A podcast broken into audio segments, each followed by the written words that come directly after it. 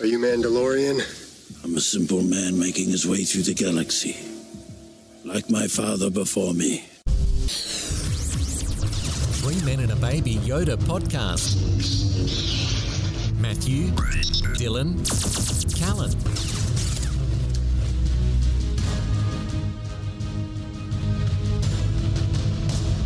This is the way. This is the way. This is the way. Good evening, everybody, and welcome to episode 35 of the Three Men and a Baby Yoda podcast. I'm Matthew Mohl, your host, and joining me tonight are my two co pilots, Callan Gardner and Dylan Shacallis. Callan, how are you, mate? Matty, I am very well, very well. It's been a cracking week in the Star Wars uh, universe. It has.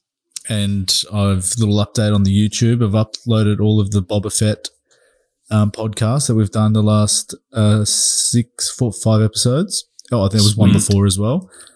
So they've been updated, and to get over to our TMABY podcast on YouTube.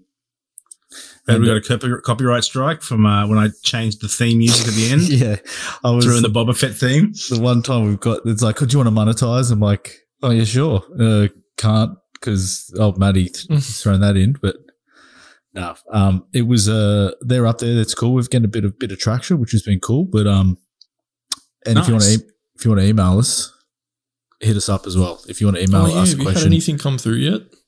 well, this is only the TMABY second time we've ever talked about it. I think. No, well, So even no. for the first one. I got an email from Podbean, but that's about it. Um, yeah. But yeah, hit us up at tmabypodcast at gmail.com. nice one. D- Dylan, how are you, mate? Good. I'm uh feeling very relaxed, to be honest. So Fresh just off came the back Hunter from Valley? a nice weekend away. Yeah, that's it. Plenty of wine, plenty of cheese. Um, and we went and I think just before we watched the episode together, so I think we both were feeling a bit of that that hype, and uh, it paid off. So Was our that- expectations weren't tempered, and Was that the first one, first watch or second watch? First watch. first watch we watched it Oh, live. that's still better than that deal. Highly stressful. Baby was being put to sleep. It was we had to pause for a, a bottle. It was it was it was still awesome. we loved it.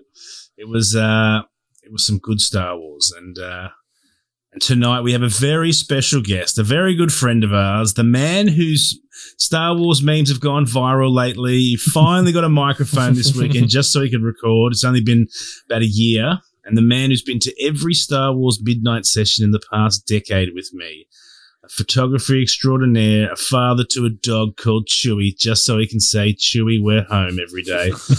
and the co host of the Salted Pork podcast, my buddy, The Brinks, Michael Brincat. Welcome. Hello there. Hey, mate. Hello. Hello. indeed. Good to be here. Thanks for having me, guys. General, Good to have you, mate. How, how's it going?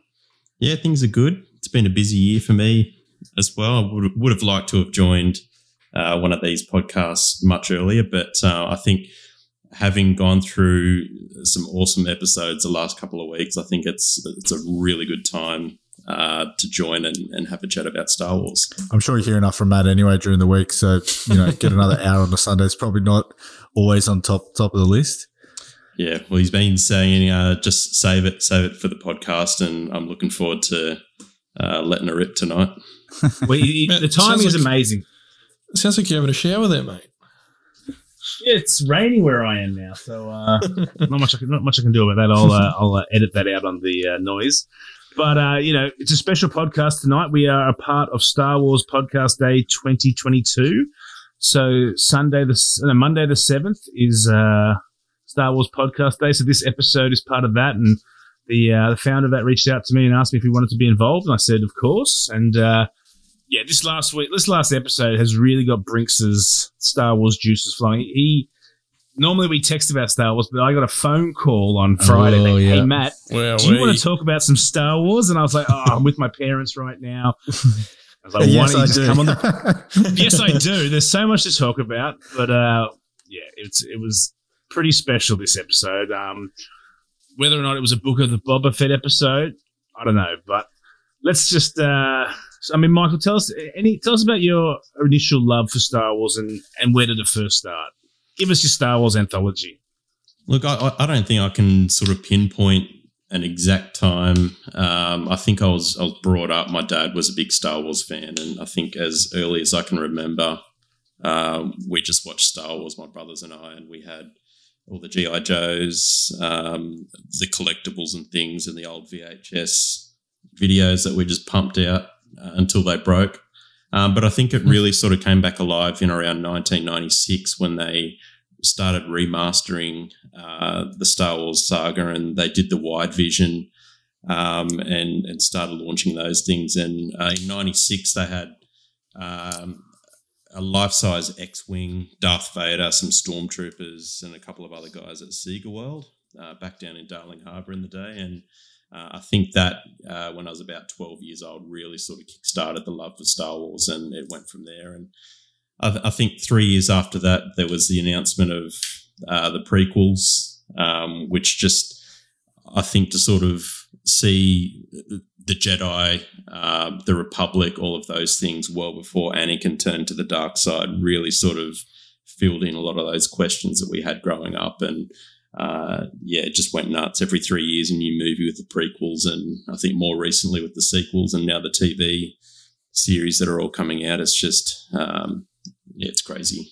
You, yeah, a high level. You're a prequel lover.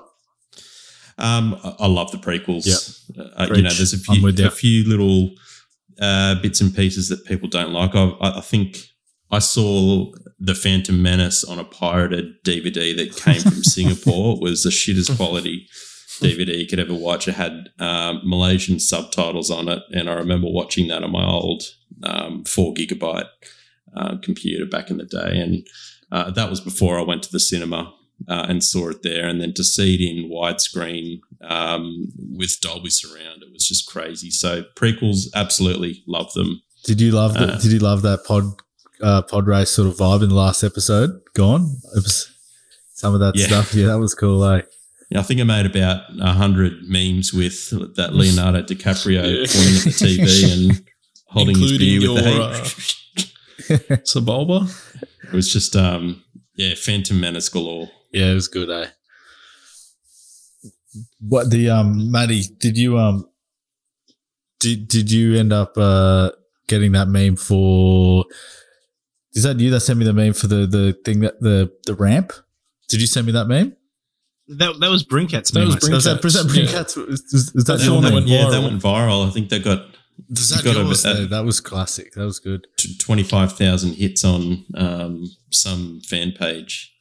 Yeah, so Uh, we, we were talking last week, and I sent Brincat about three of them. What, did we, what did I send? We sent like um, the Queen Amidala one, the. I don't know, There was, about, there was so many memes, and then Brincat just went into overdrive. It just went Owen Lars. He went Sebulba. He was just, and then everyone- I was just flicking on my Facebook, and it was just, and I was about to go, "Oh, hey, Brinks, this is someone's put your meme up," and I'm like, "Oh no, it's just you submitting the meme to the site." I'm like, "Okay." Well. And then, and then over the next course of the week or so, they're just everywhere now. And then I look in the right hand corner, and the watermarks there, Brinks 07. So, uh, Yeah, I get about a hundred notifications on Facebook a day. I'm like, I should really turn those off. It's the same meme about six times on six different pages just coming up. any any any money in those memes, or just uh, just no Star Wars notoriety? No, I did tag um, Hamill himself on Twitter, hoping that he would uh, catch on to to one of them. I think there was one where he's uh, Luke's piggybacking Grogu, and I tagged Mark, but um, he hasn't responded yet.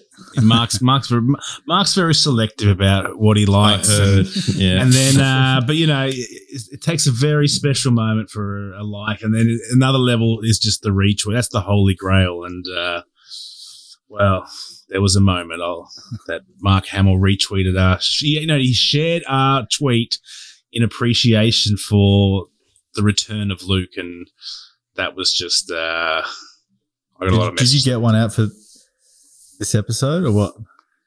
Oh no, I'm not gonna I'm not gonna harass harass our good friend Mark, you know.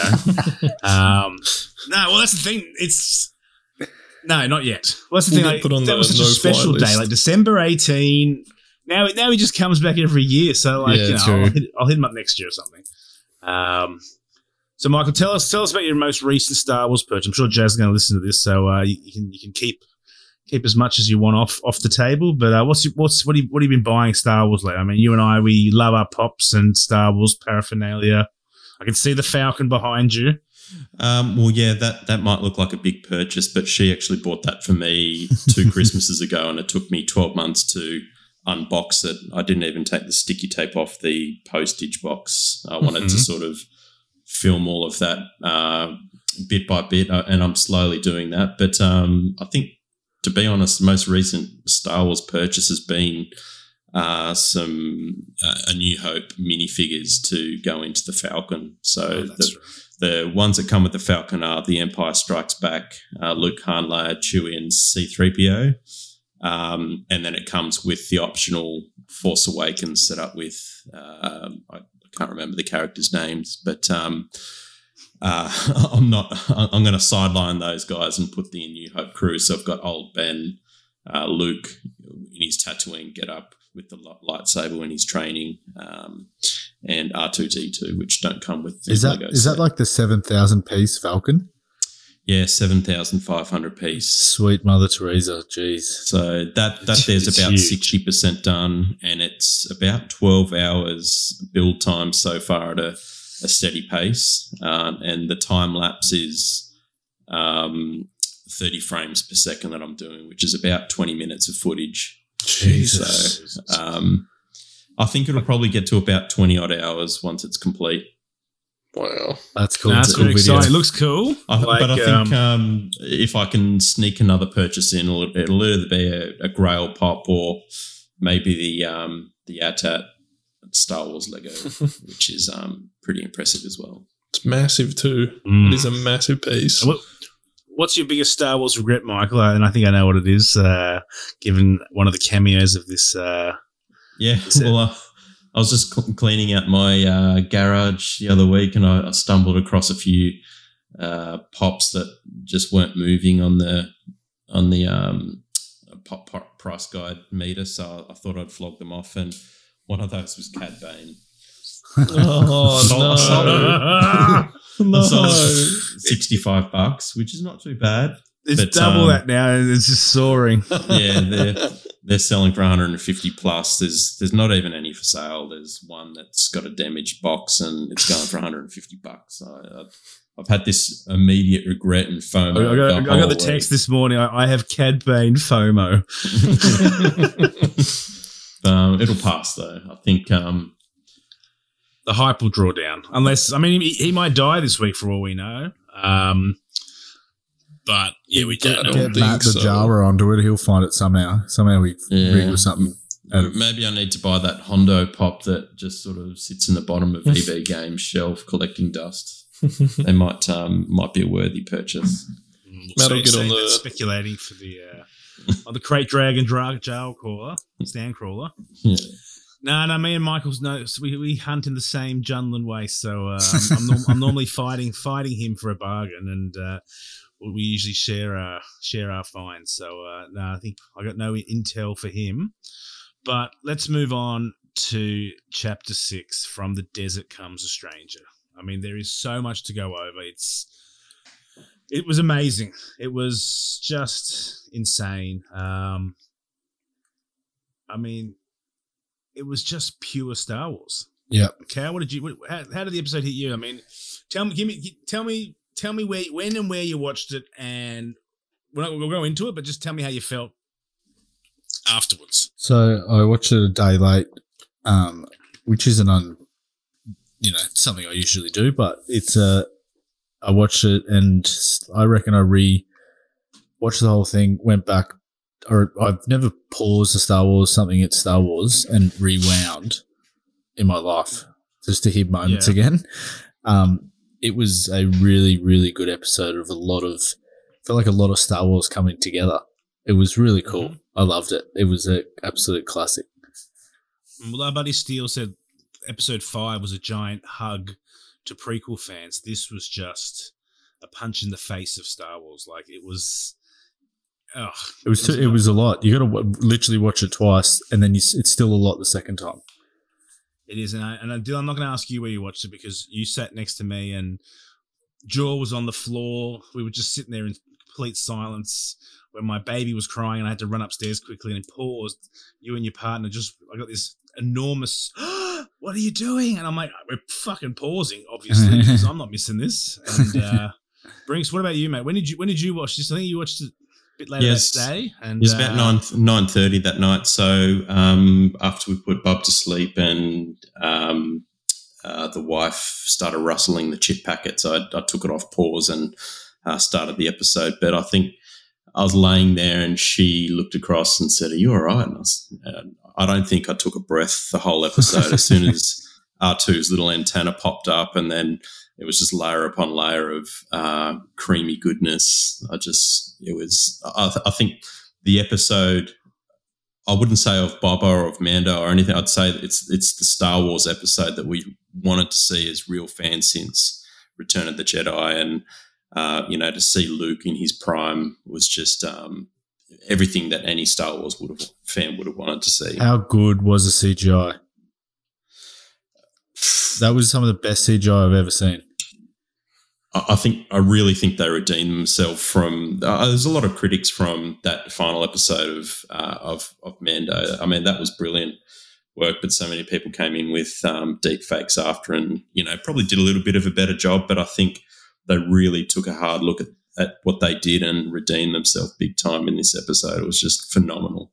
What's the Was it- like, Lucas Lucasfilm hired Yeah. Shamook, who did the best deepfake of it, and brought him on board. And they've actually done a lot of. Um, they took a lot of time with the words as well that Luke used. Like, apparently, S's and T's are really hard to enunciate with the mouth and CGI. So they used a lot of words that uh, focus on the back of your mouth. Like, I thought it was weird when Luke says "back home" twice in two sentences, and that's because it's easier to deep fake that as opposed to other words. And so they were really careful with the script and um, also did a lot of the, the words off camera as well. So, no, it was just insane. And we'll go into it. But I mean, you know, straight off the bat, like um, one of our predictions for last week was, you know, May Callan said Mos Pelgo, Cobb Vanth ain't coming back till season three of Mando. So uh, strike one for Cal there. But, you know, straight away, Pikes and the Spice deal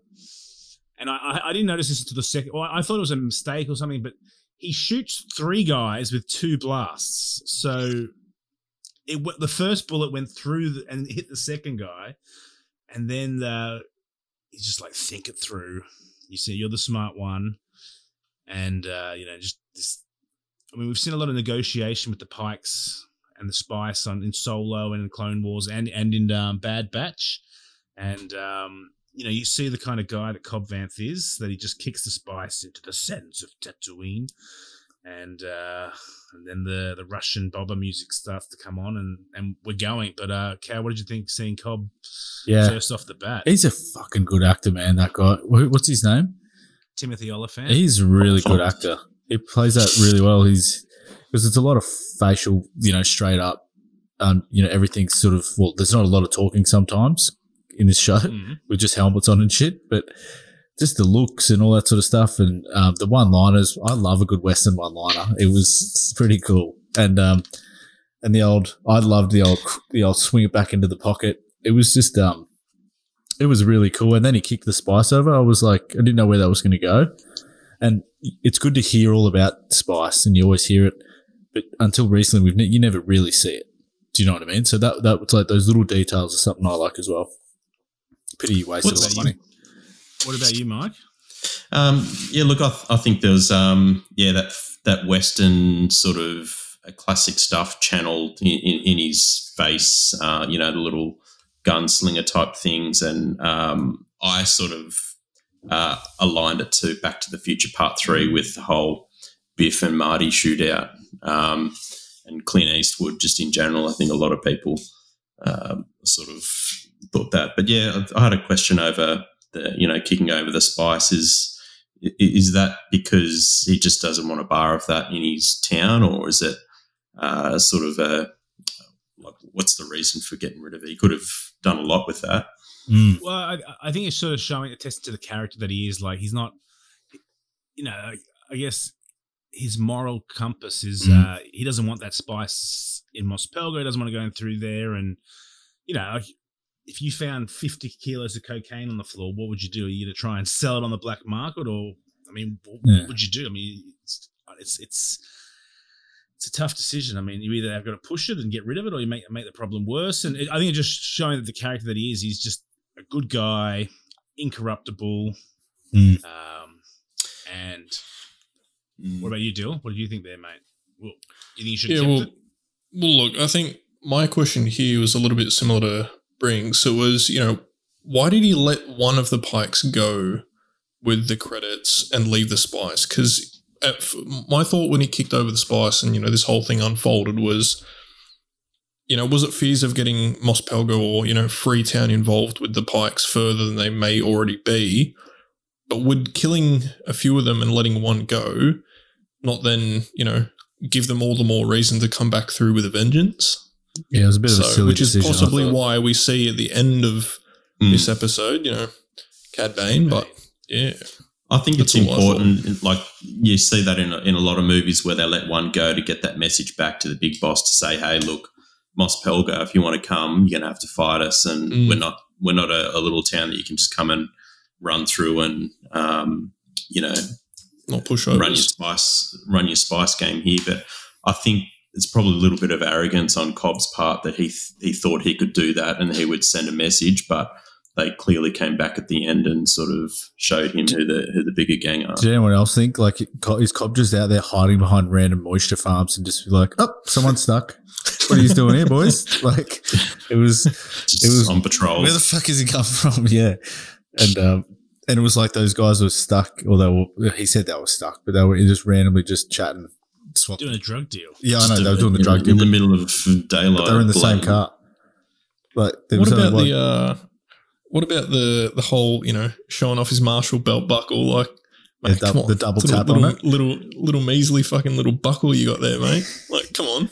These lines show that I'm the marshal and I tell people what to do. yeah, that was a cool line. So, Do you think No, he- do you think he uh you know still feels like he he has that armor on?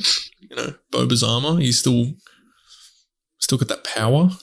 it's showing it's and this is what they're showing in the show with especially with him is that he's continuing to do what he did before without the armor That's right. like he said much more carefully Mm. um so he's continuing the story or his character without the armor and sort of Boba Fett's doing the opposite as well like Mm.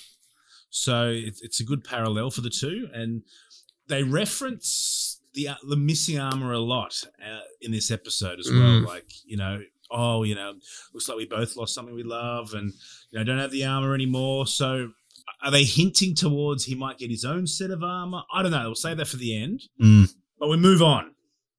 Cameo number two. Mando in the N1 fighter. And if you listen to the sort of um, subtitles for the hearing impaired, it says arrives on a verdant planet. So uh, it doesn't give anything away, but we all assume that's Luke's at- academy that we saw in The Force Awakens being burnt down. Is there any? Um, is there is there any? Anyone anyone got any guesses of what planet it is? Or no idea. It's No. never been announced. It was never announced in the sequel trilogy. It's been called Verdant Planet. It's just basically Green. green plants. planet. Um, and then we see the radar of R two D two.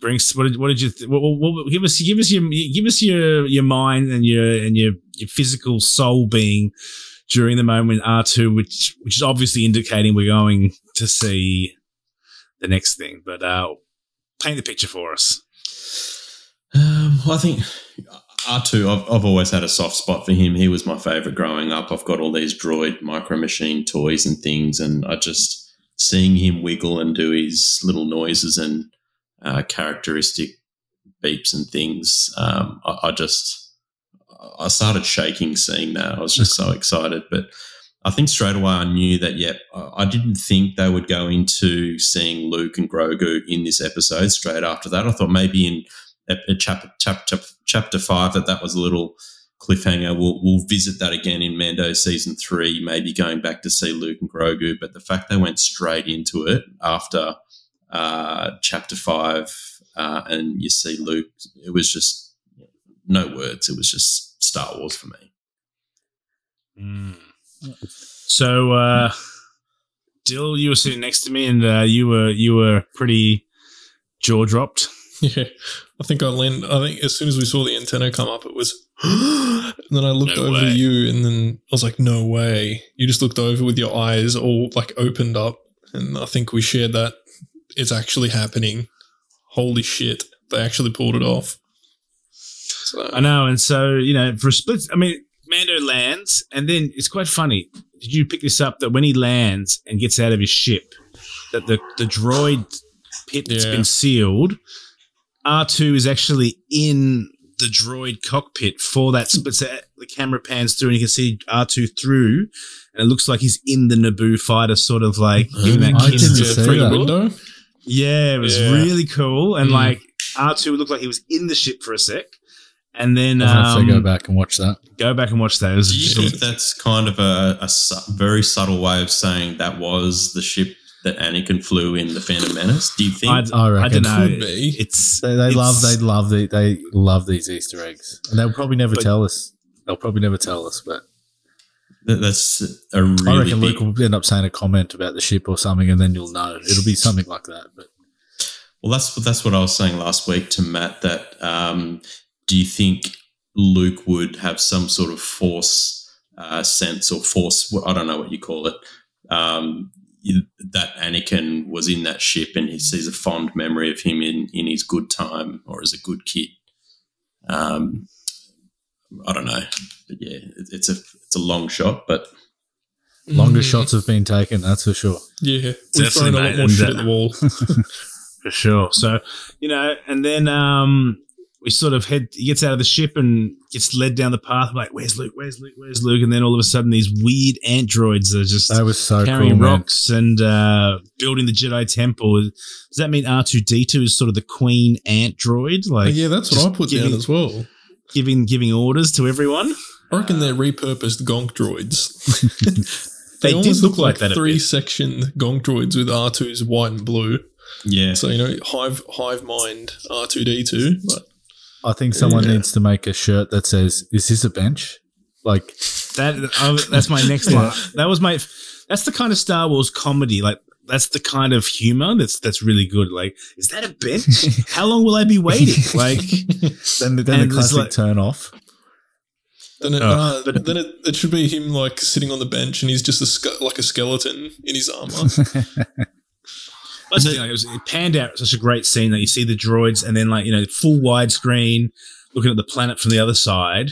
And uh, I saw a meme just literally before we got on and saying, you know, Din Djarin is such a dad that you know he goes to pick up his kid and takes a nap. He's so tired. Like, um, but cameo number three, you know, picturesque scenes, bamboo trees, green leaves, Grogu, and then Luke Skywalker again. Holy fuck. Like, it was just on another level today. Like, it was so crisp. It was clear. It looked so real. Brincat. I, I, I, I can only imagine Jazz and your giddiness, and she would be laughing at you because you're just like giddy like a child. Well, yeah, I'm a lot's going through, probably more going through my head than what was going through her head. For her, it would have been, oh, Luke Skywalker, cool. For me, it was like they've nailed the CGI and like it looks like him, it sounds like him, um, and then I'm just thinking this this is everything we wanted to see. Uh, in our childhood, before the prequels came, before the sequels came, and that that was what we thought Luke would do. This sort of uh, hermit on another planet, starting up an academy. But for me, looking at how much airtime he got in that CGI form says to me, and I'll say it, say it now, there's potential they can make either a full episode, a full series, a full movie, feature length movie. Um, it would take them 100 years to make it, of course, but uh, I think they've demonstrated that, that Luke Skywalker in his prime is possible uh, in a CGI form at some stage. Yeah, I reckon we need to call him the Frog Lord from now on. Like he can just pull up frogs whenever he wants. He's like that. It was so fucking good, man. That that just that scene and Grogu watch this. That was top tier stuff. And that's the thing, like it's it's it's it's the it's it's a combination of everything that makes Star Wars magic, and like Ludwig's music, like you know when Oh, when the score was Grogu is picking up the frog and it's Ludwig's theme. It's it's you know it's amazing. And then when Luke picks up all the frogs, and the music is like the the Luke theme from um, the finale, and then just mental, like you know goosebumps. Like I'm just getting cold thinking about it right now. Like, and then you know we move on and. You know, they're going for a walk, and it's so funny. Like he's he's lagging behind, and he just force lifts him I called it a force and just- force leash. Force leash. force leash. Just pulls him along, and then the topic of Yoda comes up, and the Yoda theme hit like, you know, tears on the back of the eyeballs, chills, goosebumps. Were you there, Dill? Like you were sitting next to me. Yeah, I, I, I got the iconic Matt Mohl. Leg grabs. Yeah, the, the leg grab and then the, the sighing, and I was like, ah, here's the tears. There we go. Yeah. But no, it was very Here cool. come the waterworks. But even the, the parallels to Empire Strikes Back, where uh, even the way he was running through the trees and jumping over Yeah, rocks and the flips somersaults, Mm. that they were 100% parallel to Luke's training with Yoda. Um, it was just incredible to see. And I think th- there's something I'm picking up in this episode with Luke's behavior, and you know, I guess it sort of fits with his age, is his arrogance and impatience. And I think you'll, as we go through the episodes, pick up on things like, um, you know, like the Force leash, and you know the way he, the, the words that he uses when he speaks to Grogu. It's he's very, very, very keen to get this Jedi Academy going, and it's almost like he'll stop at nothing to get it get it moving. You know, even putting his own interests in front of the others. So, but yeah, it's Mm. something you'll see as we go on. And that flashback, Well, the flashback for when he put his hand on his little head. That was yeah, I've got something interesting to say here, but it was pretty Mm. sweet seeing the live action stuff, like the clones and all that sort of shit again. Yeah, cameo number four, 501st flashback. You know, although he didn't really ask Grogu if he wants to, sit, he just went, all right, you're going to remember bang, and like, just went straight into it. But uh, what did you think of the, the rescue scene there, Cal? The um yeah, I thought it was pretty full on. Like it was it, all that seeing that stuff like back when you know thro- throwing back prequels, all that shit, and it just adds more context to Grogu, and and I think he, I think we're going to see more of him for him. Like I think as he becomes more of a Jedi, you will see more of him, and I think it'll be. I love a flashback. We've had it in Mando. I mean, Boba a little bit too much, but you know, I love a good flashback with that more detail from back in the day. Deal. I want to hear this Deal. theory of yours. Yeah, yours. tell us your theory, mate. They've obviously held a little bit back. They, they, they Hmm. stopped it, you know, as the because the clone troopers are like just pointing down the hallway. What's your theory, mate? I have a feeling we both would be on the same page here. Well, yeah, uh, two things for me here. One was there's a, there's a way too much emphasis put on the green saber. So this was obviously a very traumatic time for the Jedi and, and Grogu specifically. Is he's you know I don't know where he's situated, whether he's in the theory of R two or you know uh, some other astromech, or whether he's in his little pod and the the troopers are running past him. But for me, he just the way you know the the blasters are bouncing through his eyes and and the emphasis when that saber dropped and then further to what we see later in the episode. I don't know. I've, i definitely feel like it's influenced his decision in some way but he doesn't have a good um you know a good memory of the jedi and and the lightsaber specifically so. No, he's, he's definitely triggered by this. That's why I was like, you know, Luke should, may, may should have asked for permission to sort of like, do you like, can I, can Yeah. I do this? Not just like, bang, I'm going to make you remember. So, uh, But even even as he's going to put his hand on his head, like he's cowering away. And one thing I was thinking of is when we're looking through that memory, there's that film that almost f- like a retina is uh, around the screen. Do you reckon that's that's Grogu's eye, or is it you know? Is that's it Luke Luke's looking eye into? seeing Yeah, the memory. Okay, sure. Yep. Cool. Mm. Did anyone else? I mean, I had for a split second when he said, "I'm going to um, go back to your people."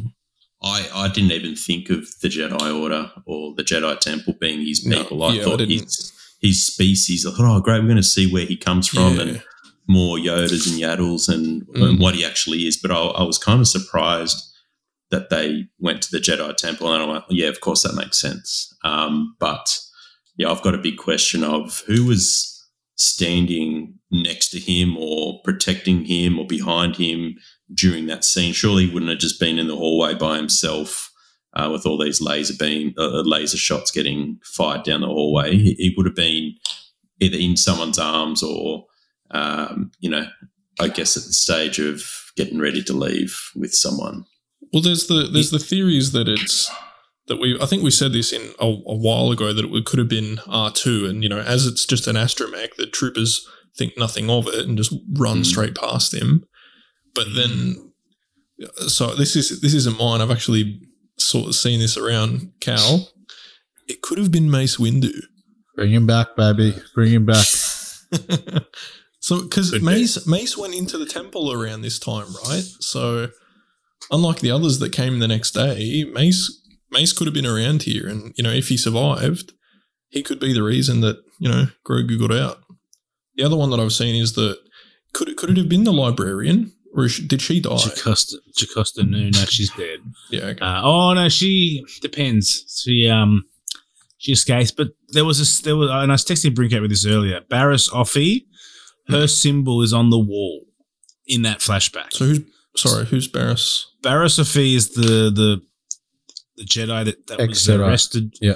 for uh, framing Ahsoka, and she lost. oh she- yeah, right. she well she wasn't wrong in what she did or she was wrong in that she blew up people but she her views on the jedi becoming soldiers and not and puppets and not and losing touch with the force she was bang on 100% Mm. correct but the jedi didn't know that yet so uh she's rumored to be coming back in the Ahsoka show she was best friends with Ahsoka maybe she saved Room well it's definitely something that's gonna they, they, they, they've left that out on purpose and it's something that, that they can explore and they can make a series about. Like you know, the, the, the possibilities are endless. You can make six six episodes around about Grogu's anthology at the Jedi Temple to Mm.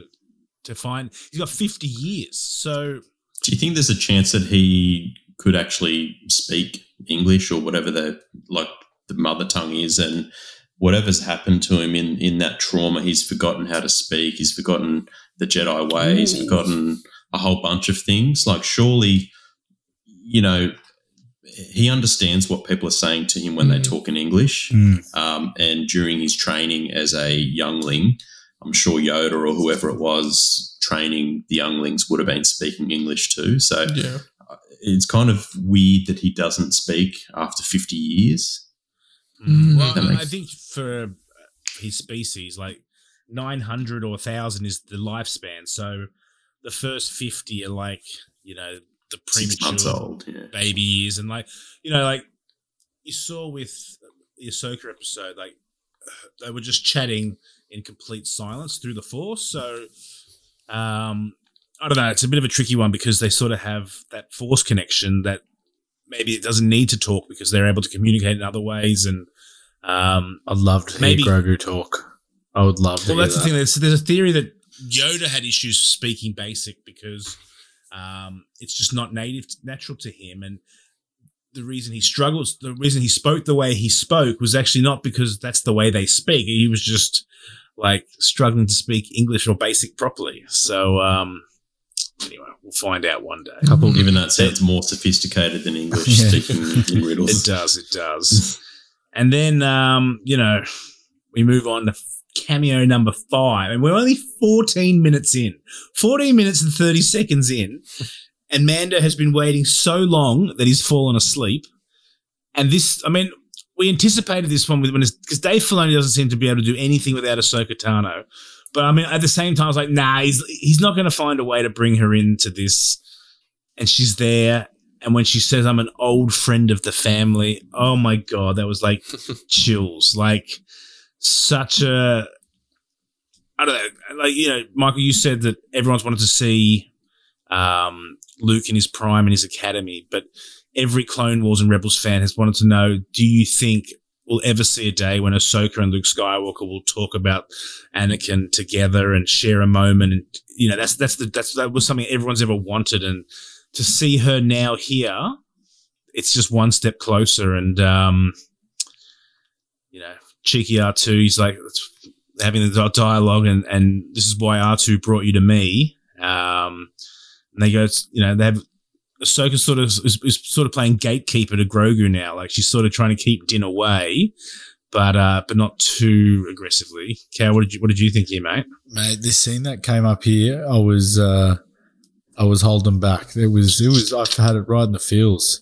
It was how Mm. how we said. Um, I think she said Grogu misses you a great deal. I was like, oh, Mm. nailed me. And um, Yep. he just absolutely loves the little dude. It was it was cool, man. It was that whole father son stuff that has been in Mando that got built up, and it was like you just felt he didn't even talk. Sometimes he would just stare off into the distance, but you just felt it. It was really really good scenes, and Ahsoka just made it even better. Seeing her in full, you know, call it full form. I just can't wait to see her kick some ass as well in the future. So Dill, do you think she looked better? Like there was talk in the first her Mm. first live action that her lekkus weren't long enough. She looked a little bit off, but they seemed to like you know like like with a deep fake and they sort of make the big improvement. She looked even Bloody more on, on song this time. Yeah. She looked good. Well, it was, For um, her age, yeah. Yeah, and something uh, I've seen the memes going around here of like Cal, you're saying when he's looking off into the distance. There's that that Pedro Pascal like crying under the mask. I think I sent a meme to the Oh, group yeah. earlier in the week. That was funny. Um, no, so interesting. Interesting here about the whole because I didn't understand like like you said, Matt, how they'd bring her back in with you know, obviously she said she wasn't going to train him, and you know, she said here that it was going to be Luke, and she's just friend of the family, etc. But then she's there's two lines that stood out to me, which was the, you know, after they're walking through the the forest and taking a walk, it was the, are you doing this for Grogu? Or are you doing this for yourself? Um, and then you know when she's questioning Din about the foundling, you know, he was he was a foundling under his protection or whatever. She said, perhaps he's a Padawan now. If he sees you, it will only make things more difficult for him.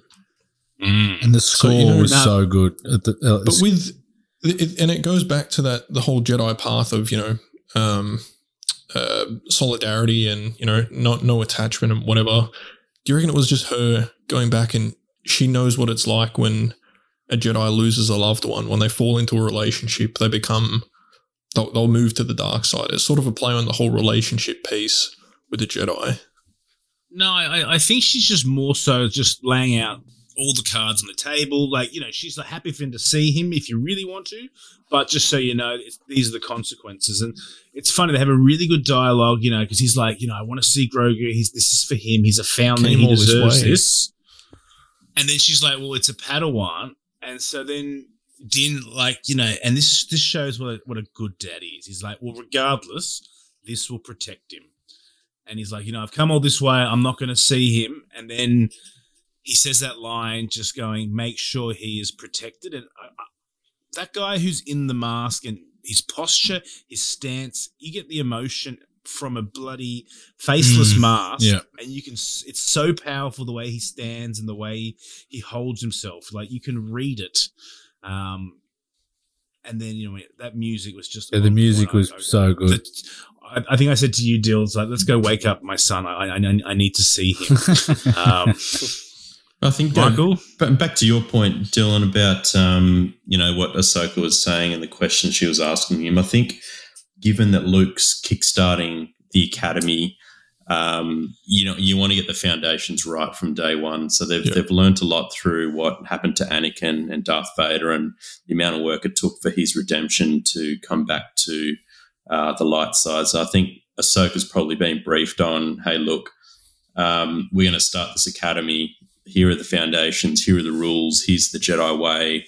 No attachments. Mm. Um, Mando's a big threat to our uh, success of the academy. So when he comes back, just make sure he understands that hey, he's, he's a Padawan now. He's training. He can't be can't be seen. Can't be touched.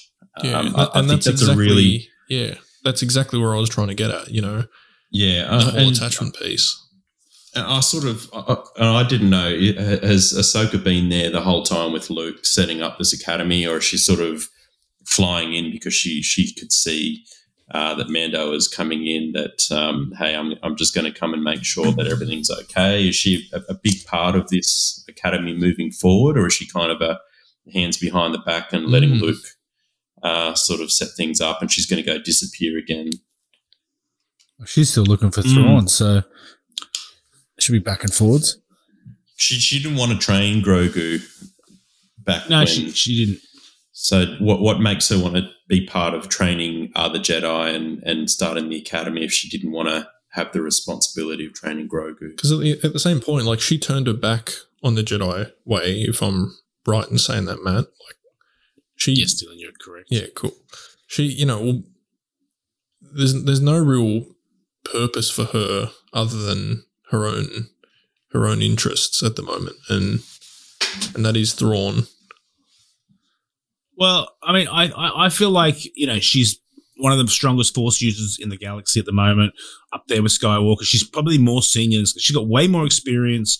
She's seen like she has so much knowledge and stories, and she can give, you know, she can put Luke in the best possible place to get the academy right, which he doesn't.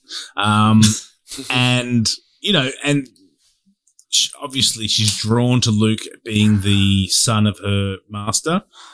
And, um, you know, obviously this force being and, and re- restarting the Jedi Order is probably something, you know, she, she, she knocked back Grogu only because of his anger and his attachment. And she's like, I've seen what that does to the best of us. Yep. So I'm, I'm not going to go through. She's got scars from Anakin. So, um, she's not going to do it, but she's going to let Luke do it because he agreed to take it on, and she, she's not. She, like she said, she's not going to stand in the way of other people's decisions. So they laid all that out, but also she's there because Filoni is directing. So, but she's in the right time, the right place. You know, they've kickstarted off her her show. This is this was her backdoor pilot as well, and and it's it's it's all. I'm not mad about it. Not mad about it at nah, all it was it was awesome and um and then you know just just when you thought you haven't had enough they're like let's give you some wonderful star wars feels now. We're, we're gonna have some training. It's the same backpack from dagobah. Like luke's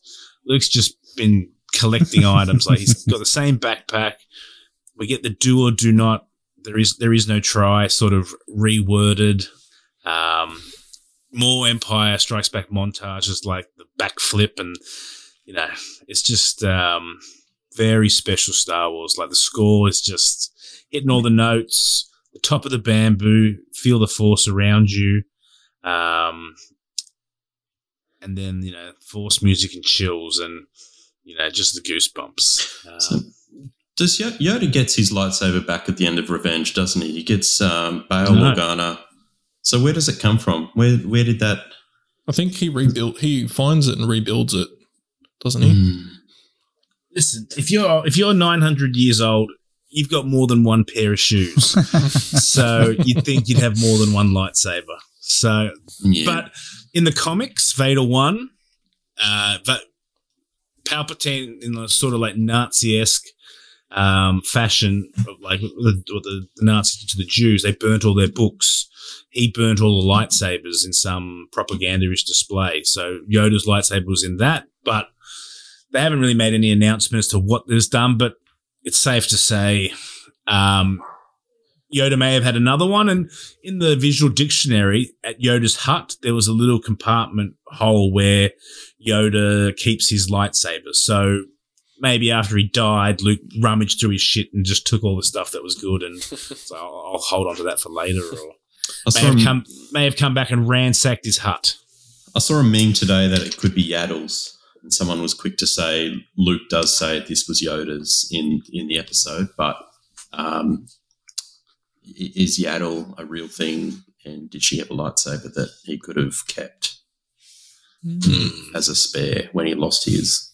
It's, it, Yaddle's sort of sort of come out of the thing like it's, it's, you know there was always oh Yaddle and Yoda fucked and uh, that's how Baby Grogu came and Dylan, I think you had a point that we missed. Uh, you wanted to, to, to etch on with the. Oh, it was just a quick mention of the, you know, as as uh, Din's leaving the planet, Grogu's in the distance reaching out. So, you know, whether he sensed his presence or, you know, if, I don't know, it's just just an interesting piece that I think we missed. Yeah, it was. It was Mm. a cool. It just added to it adds to the the Grogu love of Din and back and forwards. It's Well, good. just, yeah, and it adds to the whole, you know, again, to the decision that he's he needs to make at the end here, right? So he's getting very uh, conflicted thoughts here. Well, I mean, yeah, that's the thing. Like, they're really tugging on the heartstrings this episode. Like, there's just so many points. Like, you see that one, and you know, just when you, you know, I don't know. I feel like you, you you're just chock full of Star Wars, and Luke ignites the green lightsaber, and and then there's just more and more. Filoni's just piling on the Star Wars love. The training remote comes out, and you know, I don't know. Brincat, you and I are first time kid owners. And we're probably a little bit rough with our kid, and we're probably just learning how to.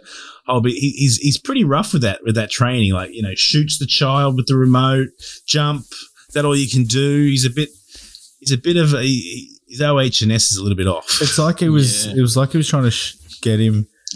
I get that whole like Grogu's put everything at the back, like in the back of his mind. He doesn't want to think about it anymore, and he's trying to shake it out of him. Like, Yeah. bring it. You've done this shit thought too. before. Like, that's the vibe we got, I got. he's trying to yeah he's he's buried something really traumatic mm. deep down and he's trying to trigger him and agitate him make him angry where he's just gonna all of a sudden burst out and you know do some force lightning and uh, you know, almost be like a little Pikachu or something but, But yeah do I you think see? but do you see that as you know an, an ignorance of? I don't know how much of his father he, he knew in terms of the, the path, but you know, is is uh, triggering him and angering the best way to do it? I wouldn't say he's angering him, but he's trying to sort of um, motivate him. Well, it's like you know, poking, you know, poking the bear, putting right? him under stress. Like well, that's the thing. He needs to. Um, I mean, he, he uh, Ben did the same thing. Put the blast shield up, Mm. zapped him. You know, you need to be focused to channel your force. Yeah, so that's what I aligned it to. it's- That that scene. is like you, you'll figure it out type vibe. you need to be under duress to fully harness. You- If you, it's not going to be easy. It's not just oh, just turn the force on, click it on, and do your thing. So you know he's got to put him under a little bit of duress, but he was, he was also a bit rough. So, uh, mm, but that's the thing. First time trainer, so uh, I'm sure I'm sure things go nice and smooth with Ben Solo. So uh, And going back Uh-uh. to the when he, you know, he, he's doing the training and he ignited the saber again. Just want to touch on that point that I said earlier again. Like Grogu intensely watching Luke flail the saber around. PTSD vibe. Yeah, he's in, in in his eye again. You just see that green saber just flying around, and I don't know if necessarily had a, uh, an upset look on his face. He actually did look like he was in awe, but I don't know. Again, they're just emphasizing this whole green saber. So you probably you probably saw he probably saw Anakin plow through a million younglings in the the Jedi Temple, and yeah, he's now got this. He can he knows that Luke's a Skywalker, Anakin Skywalker, and now uh, Anakin's progeny Luke is there trying to train him and say, "Hey, look, this is the Jedi way." When you've you've just like his last recollection or experience with a Jedi was Anakin Mexico. Skywalker plowing through all the younglings. So there has to be something really traumatic uh, that I think Luke can't see past Mm. that Grogu's holding on to. hundred percent with you all the way. Mm. No, no, it's uh, it's definitely something there, and, and maybe Luke's not aware of it, but um, you know, we get some really awesome Attack of the Clone vibes when you know he starts to jump and he's doing the Yoda flips and everything, yeah, that was sick. and he's just avoiding the remote, and then and then you know just Ahsoka comes out and sort of you see Luke just training, and then standing behind him, and she gives him this look. They just have this. They just have this chemistry about them as well. It's very, very funny and just so weird and wonderful. Um, the moment they're sharing together, and there's lines like you know. Sometimes the student guides the master, and you know you, you just look back on all the Clone Wars episodes and that Ahsoka and Anakin had together, where she sort of got him out of trouble, and she learned so much from him. And then the line that just stole the episode as well, Yeah. and she's like, "So much like your father," and oh, That was movie esque line. Like that was like something. Ugh. I was like, did they just do that? That was like such a perfect. Like it felt pivotal. Don't you reckon? like I can just like after you heard it, you sort of like your Star Wars soul, like uh, like it's like it hasn't had enough goodness this episode. You're just like, I re- that's one of the things I rewound. That's the exact Yeah. noise that you made, Matt. You, ju- you were just like, oh. But if you think of when Beru says, um, you know, he's got too much of his father in him, and Uncle Owen says, well, that's what I'm, I'm afraid of, it's kind of the opposite to what she says about Luke and his father, um, Mm. that he can see the good in him. So, Yeah, good point.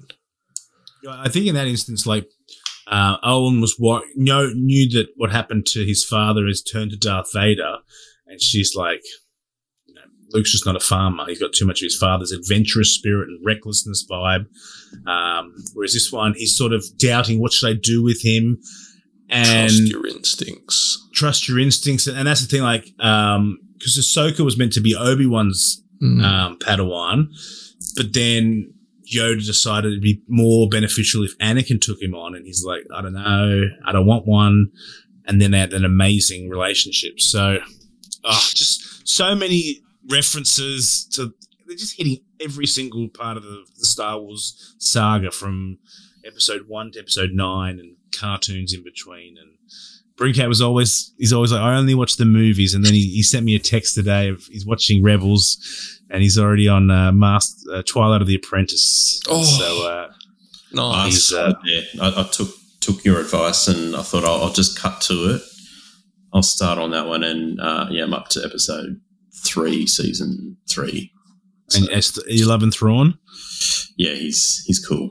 So cool. I think I might, yeah, might have to purchase a Funko Pop of him. I think he. If, Uh, you've lo- it's about he's three hundred nine dollars now. I'm happy to pay that. It'll go up to five hundred if he makes his uh, on screen. Paid 50, 50. I've, I've, I've become quite the pop broker. I'm very proud of myself.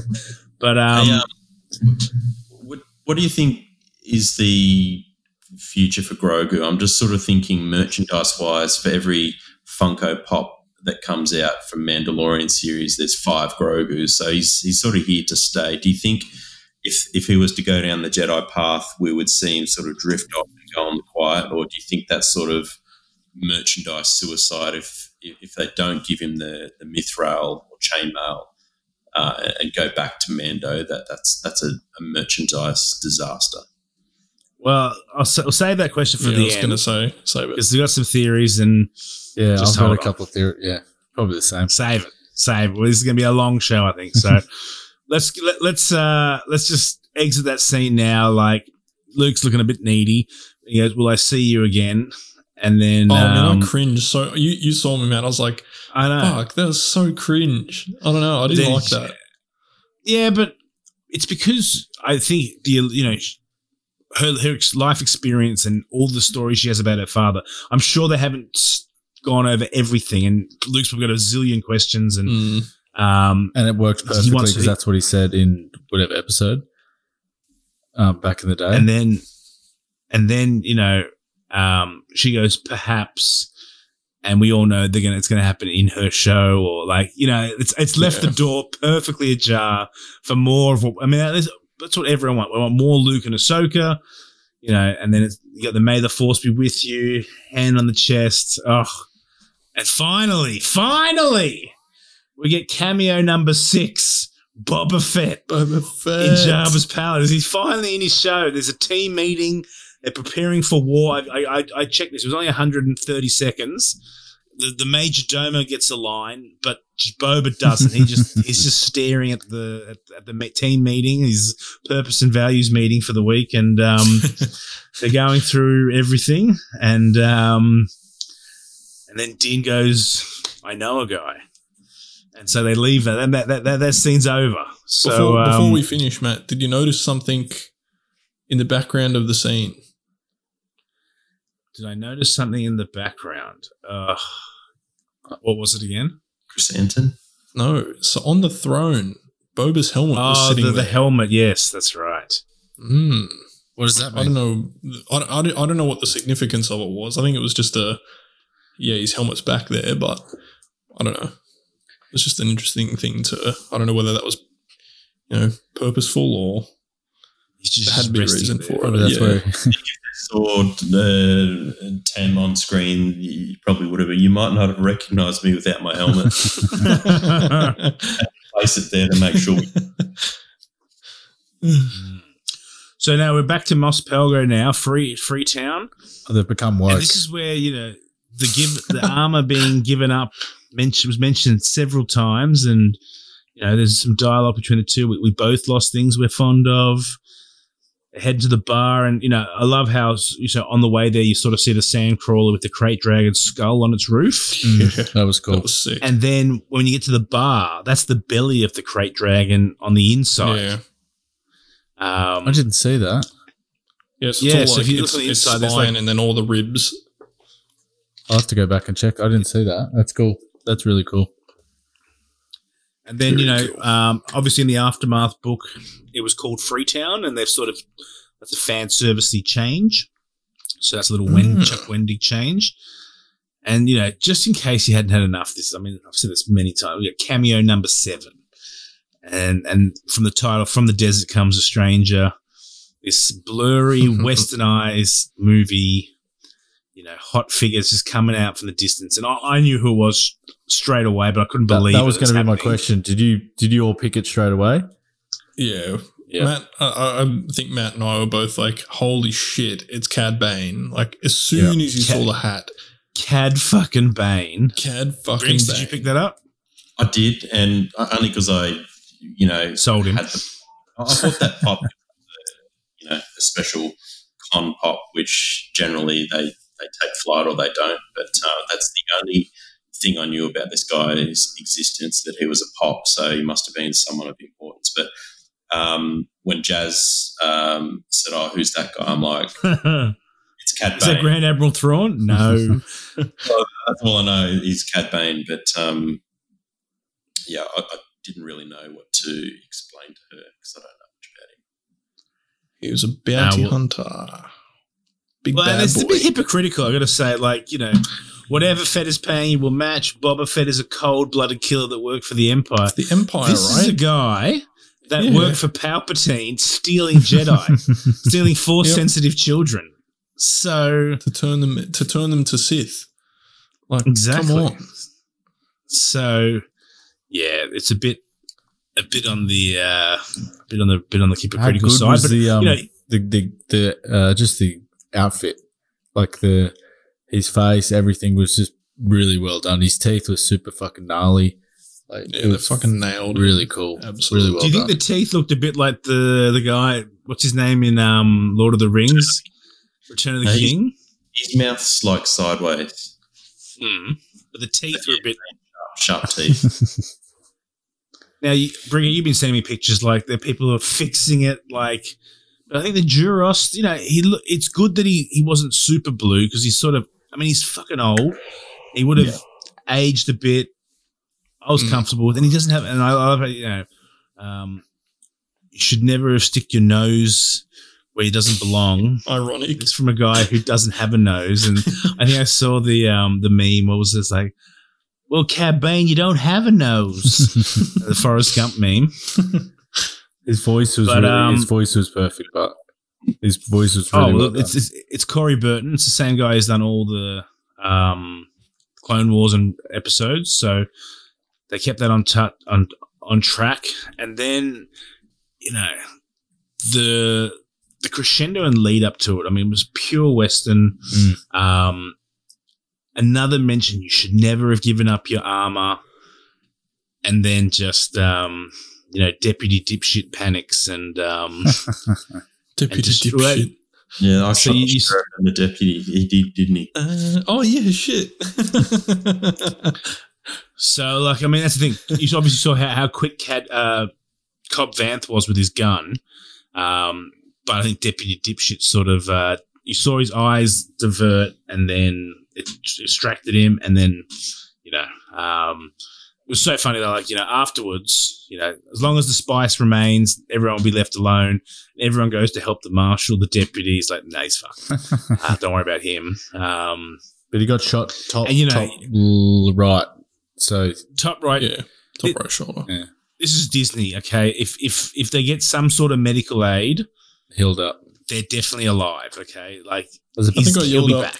I think I yelled out to Matt, Matt at this moment. I was like, "Get the back to Yeah, spray! yeah. Get the back to spray!" He'll be in the tank. He'll be over with. He'll be right. The The attack will trigger the town to fight, so we'll be fine. Pull the Freetown. Change the.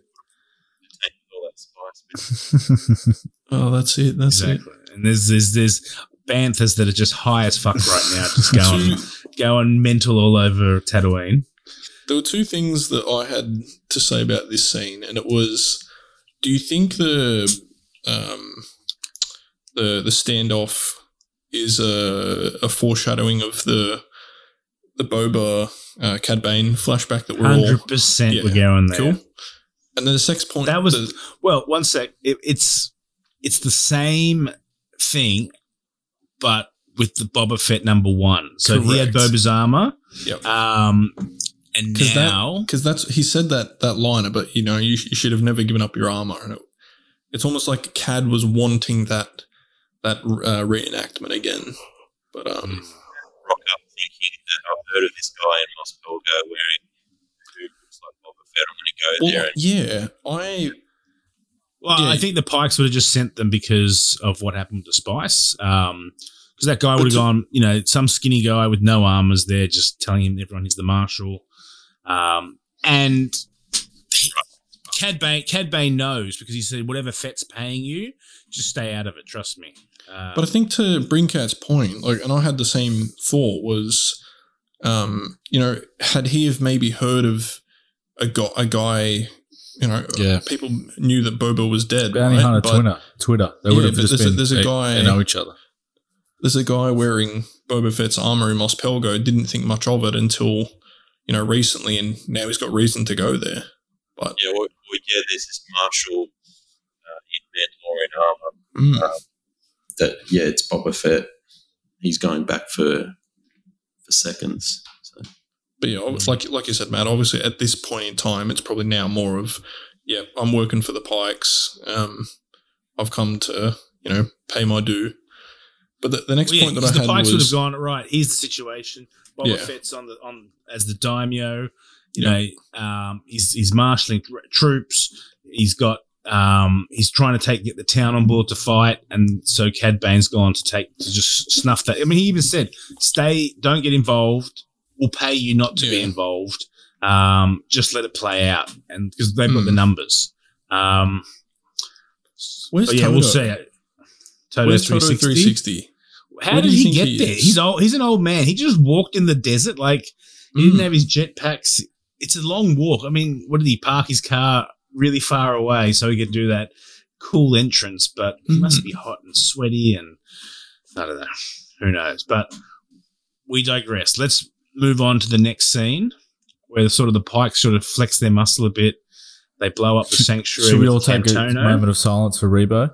Rest in peace. Well, no. No, he's not. He wasn't Rebo- there. Is notably absent.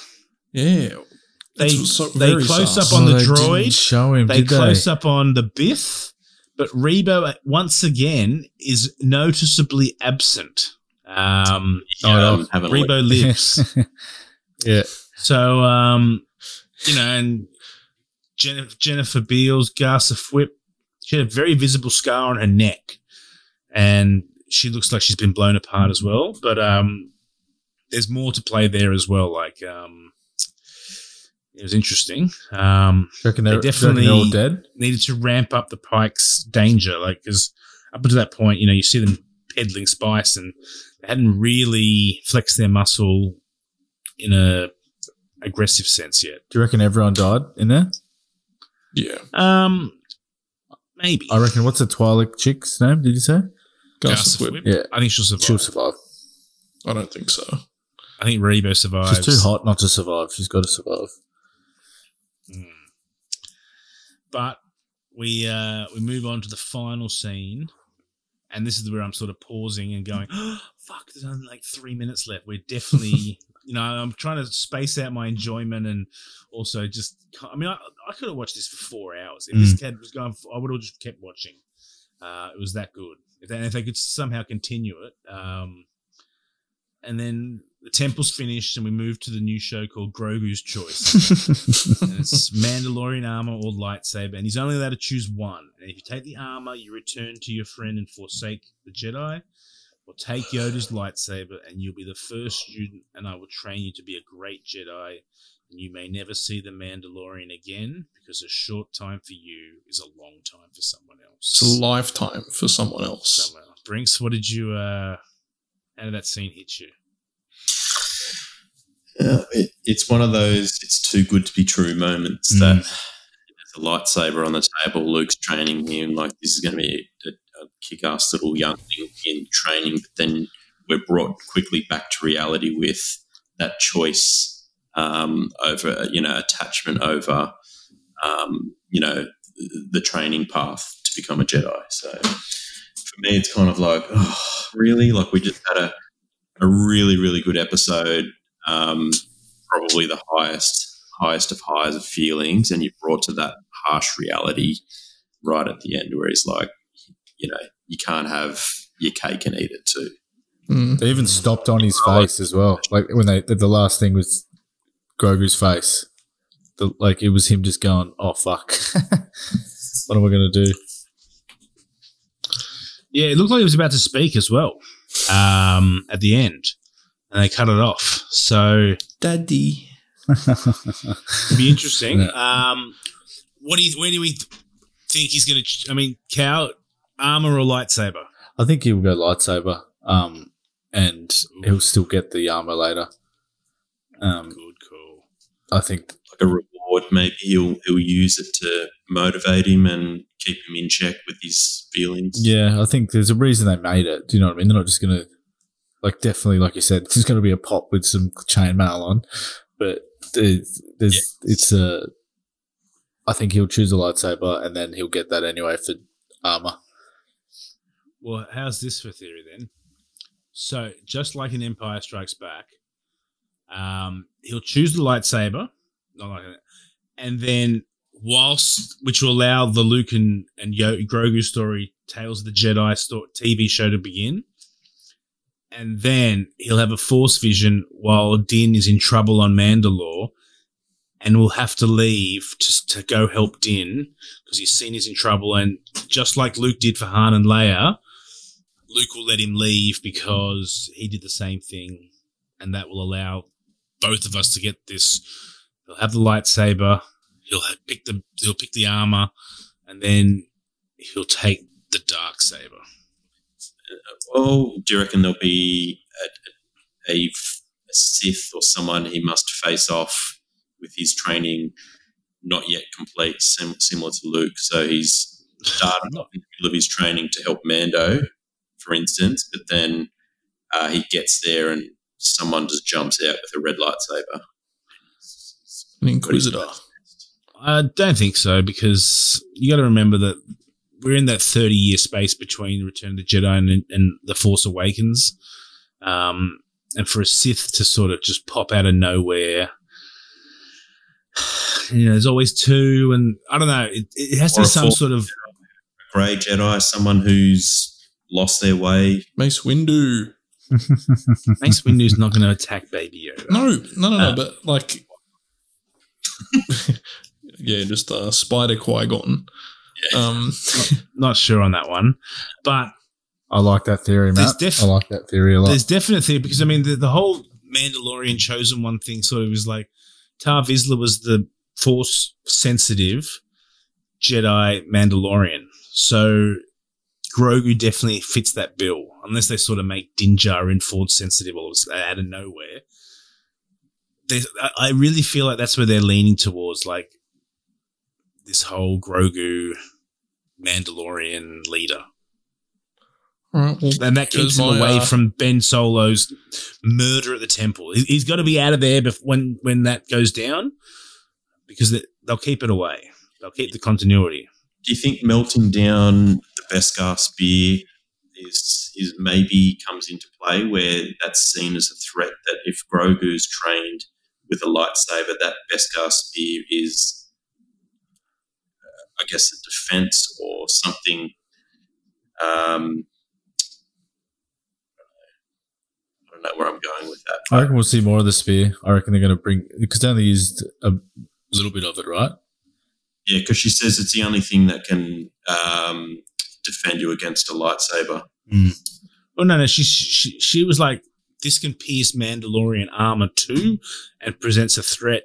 And so we and Mandalorian armor is armor is only meant to be used for, uh, sorry, Beskar is only meant to be used for Mandalorian armor, and so she made him burn it down. But we we, we discussed this last week, saying you know that's a bit misleading, given that whispering birds is a weapon, the the the dark saber is a weapon. So And it's not- that she fights with. Exactly. So we're not we're not we're not too we're not too keen on the armor lady. She's uh I think that that the burning that spear was a bit dodgy. So we'll uh that- that'll come into we'll find out. I think the armor will become a villain at some stage and I reckon. I reckon it's she- Rook Kast. Have you heard of that theory, Rook Kast, of her being Rook Kast? No. So they say so. She was the female who led the female Mandalorian who led the Shadow Collective of the Super Commandos in the Clone Wars, and Maul was the leader of it. It plays into your theory. Ooh. So she's Rook- and she's a bit of a bad looking bitch. I love it when Callan goes deep. Yeah, she's a bit of a bad bitch as well. Mm-hmm. So um, That's very interesting. Yeah, no, it definitely uh, feels like like she's got four spikes on her head, and that's what Maul's Maul's uh, people had. So I think yeah, she's going to be she'll be someone of uh, person of interest in the future. Um, does anyone think Cad Bane is now the man that slaughtered the Tuscans? I read yeah, I read that now, and I was that I only read it just before the pod, and I was like hundred percent. Did you read that deal? No, I don't really think so. No. But, uh, but I What are you wouldn't- talking about? There was the I- whole I- Phoenix like Kintan Striders defeated Yeah, no, I Tuscans. get that. Yeah, but I, I don't think it would have been Cad just to do that. I think he's got more important matters than, you know, killing some Tuscans. Yeah. Sure, but the Pikes would have gone, okay, the, the Tuscans just stole our spice, kill them. Um, Mos Pelgo took our spice, kill them. It seems like they got the same, the same agenda. Yeah, I, I reckon. I reckon he probably had a few a few bike riders maybe with him, but it's also to throw him off. It's the, it's the game the Pikes play. The Pikes are one of like if not the biggest, one of the biggest families. Syndicate. Yeah, syndicate. So, Mm. um, But it's also kill the Tuscans and make it look like the Kintan Striders did it so that Bobber takes them out and then we have no protection to pay at all. yeah, exactly. Yeah. So Fair enough. Would they Mm. risk such a valuable asset to go up against that many Tuscans on his own? Hmm. what's the, He's, he's needed. Ca- Ca- Cad Bane's not an asset. He's just the someone they hire. I mean, there's hire. multiple bounty hunters. It's like there's no shortage of them. Um, so yeah, we'll see. Well, we'll I've, I've see. got one for you. So let's let's skip forward a bit to next episode. Um, I won't go into much more of our predictions, but it's more of a Fennec Shand's role. I have a feeling she's going to die at the hands of Cad Bane. Well, they had a fight in Bad Batch. Yep. Now, do you think she's told Bob that she's met her his sister yet, or what's going on there? I do not Where's- think so. No. Why not? I don't know. I feel like I don't know. At, at, at- this stage, Fennec's still very on the fence about Boba. I, I don't know. I have this. I have a. I have a gut feeling that Boba's not running. Excuse me, not running things the way that she would. Like she's still very much the the, the muscle of the the two, the relationship, the bad cop, right? Mm. Like the old ways. I don't think she's getting that invested in in I don't know, I mean- and her personal interests. The way she announced everyone at that table with all the the three all the families, and now you know she's running the team meetings. I don't know. I I, I, don't, I don't. There were some looks that she gave earlier on that she was unhappy with, sort of things, but I'm not getting that dissent vibe yet. Now I think they're pretty much on the same page. Assassins are sort of lone wolves at the end of the day. They look after themselves more than anyone else. So it, it, it's a fair assumption that she could sort of, yeah, crack it and go, you know what? I'm, I'm going to.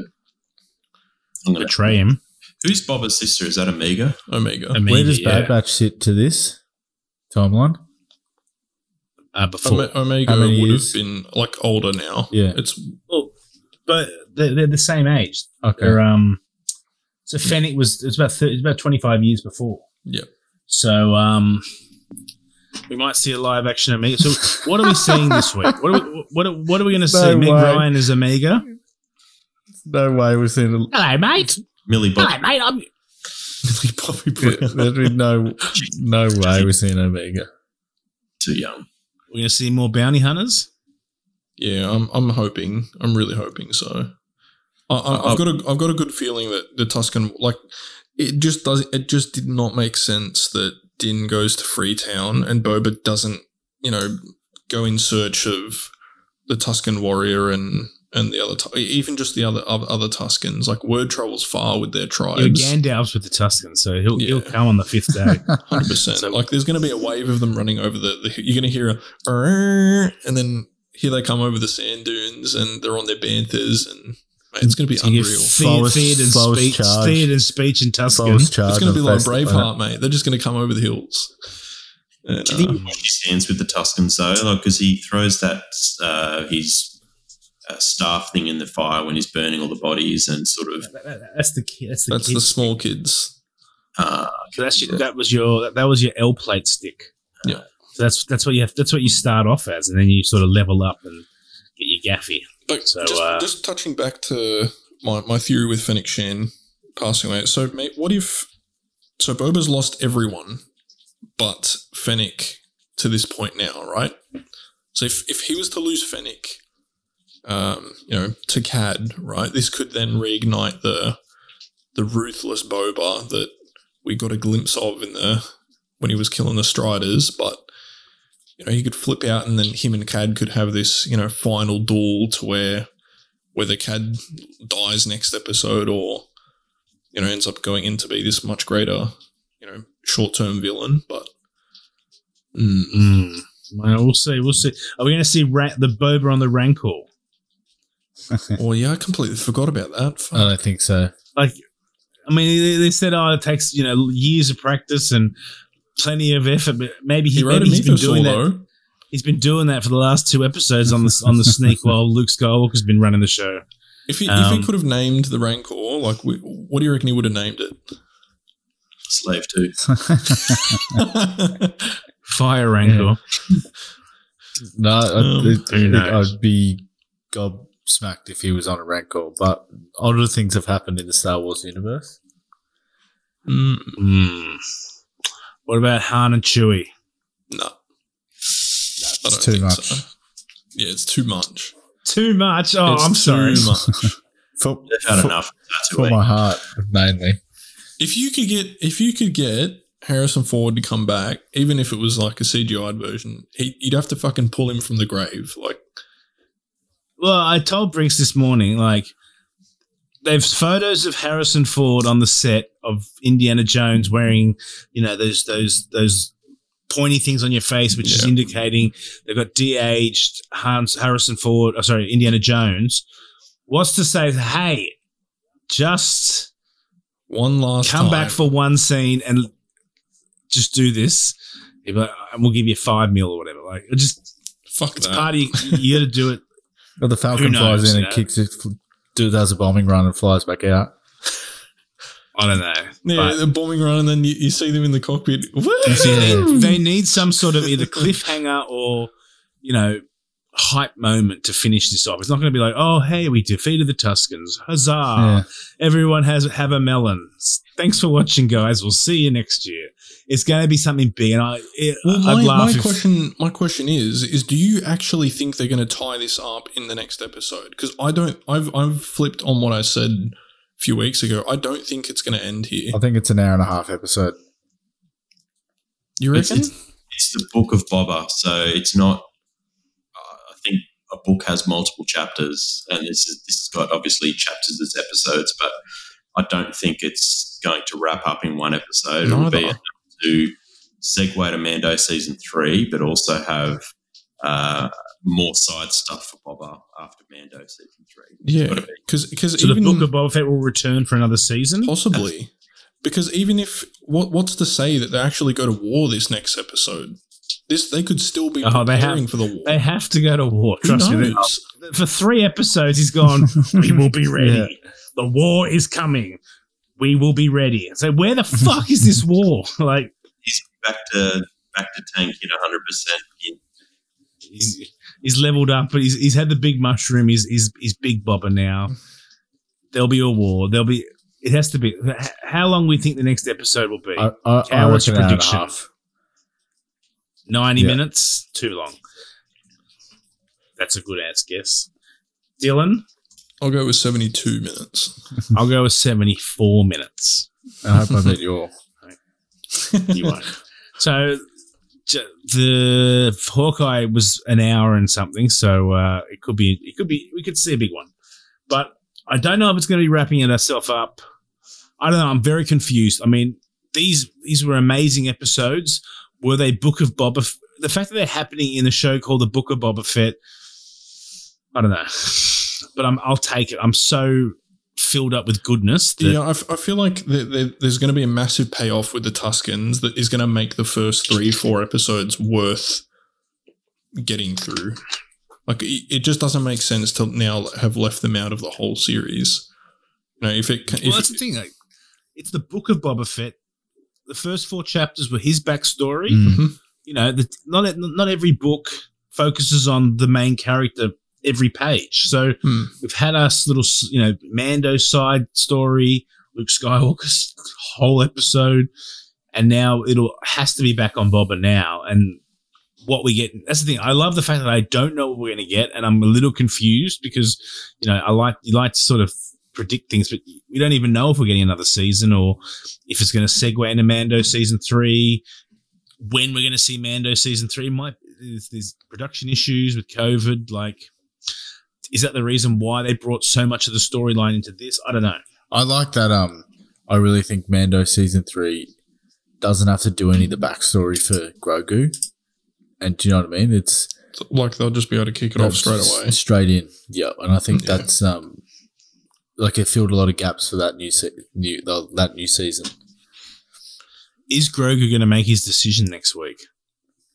Yeah, well, I, I wrote down three different scenarios and you covered off like pretty much all of them. Like, Well, I, yes, no, maybe. yeah, no, no, no. Like a, I had a thought of you know he would choose the saber for this reason, he would choose the mithril armor for this reason, or there'd be a, a situation where he'd choose both. But we've covered them all, so there's no point me going into them. But um, But is it going to happen this week or in s- Mando I don't. I don't. three? I reckon it'll be Mando season three. Yeah, I think they could Yeah. use that for They won't. Sh- the first episode. they won't show you I choosing it or anything. It'll just he'll just come in with the with the armor on, and then he'll light What, that what bad if boy. what if it's just like a right at the very end of the Book of Boba, the, the finale? You just hear the the chain armor being rustled uh, and the lightsaber going off. Oh, Old it's El in- in Paso. black. why don't we? Why don't we have Yeah. both? ¿Por qué no los dos? He'll have the armor on and then you'll ignite the dark saber. So fuck the lightsaber. okay, can we actually have a yes? I, I wrote this down as well. The whole dark saber thing, and you know him being the because you you spoke about Grogu and the Mandalore um, with the dark saber uniting everyone and stuff last week, right? Yeah. Talk to me more about that because I'm I'm so I just can't picture Grogu holding a massive dark saber in my mind and Well, no, how he gets there. He's quite small, but he'd have to win the lightsaber by Creed Correct. and have and have have claim to it. And then once he has claim to it, it doesn't matter what you look like or how big you are or what you're. But the fact of the matter is, he's part of a foundling. He has Mhm. the has the not the lineage, but the sort of Mandalorian creed. Creed. Yep.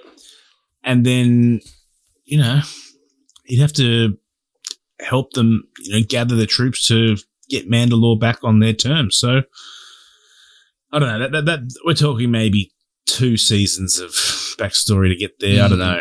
It's um we're a long way a off. helmet on too, wouldn't he? Exactly. So it's all very exciting. We are three nights, two and a half nights away from getting some completion. And, you know, even if even if I mean everything we got up until this point. I mean, Michael said to me the other day, if we don't get Crimson Dawn, it's it needs Crimson Dawn to redeem itself. I think after what we got this week, it's it's fully redeemed. Yeah. in your eyes, yes. I think this this has redeemed the whole sequel trilogy, the last two chapters.